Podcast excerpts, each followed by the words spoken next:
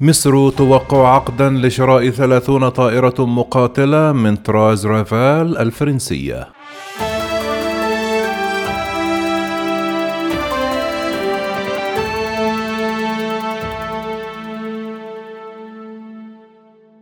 قالت وزارة الدفاع المصرية في بيان في وقت مبكر يوم الثلاثاء أن مصر وقعت عقدا مع فرنسا لشراء ثلاثون طائرة مقاتلة من طراز رافال في صفقة قال موقع ديسكلوز الاستقصائي يوم الاثنين أن قيمتها ما يوازي 4.5 مليار دولار. وقالت وزارة الدفاع المصرية أن الصفقة ستمول من خلال قرض يعاد سداده على مدى عشر سنوات على الأقل لكنها لم تكشف عن قيمة الصفقة أو مزيد من التفاصيل. ونقلا عن وثائق سرية قالت ديسكلوز أن اتفاقا تم إبرامه في نهاية إبريل ويمكن إبرام اتفاق يوم الثلاثاء عندما يصل وفد مصري إلى باريس.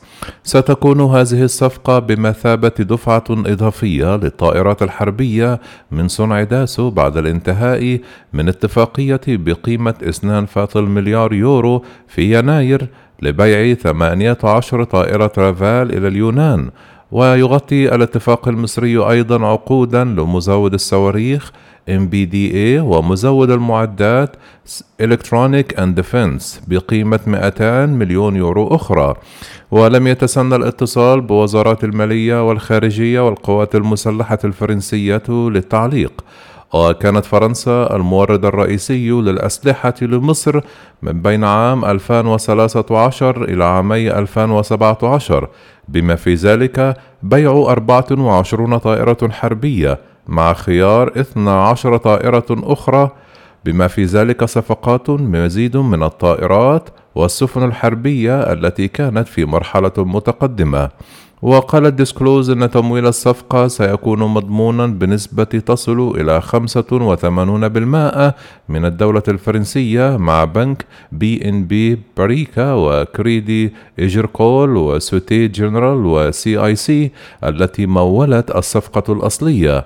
ثم وقعت مرة أخرى ولم يتسنى الاتصال بالبنوك للتعليق.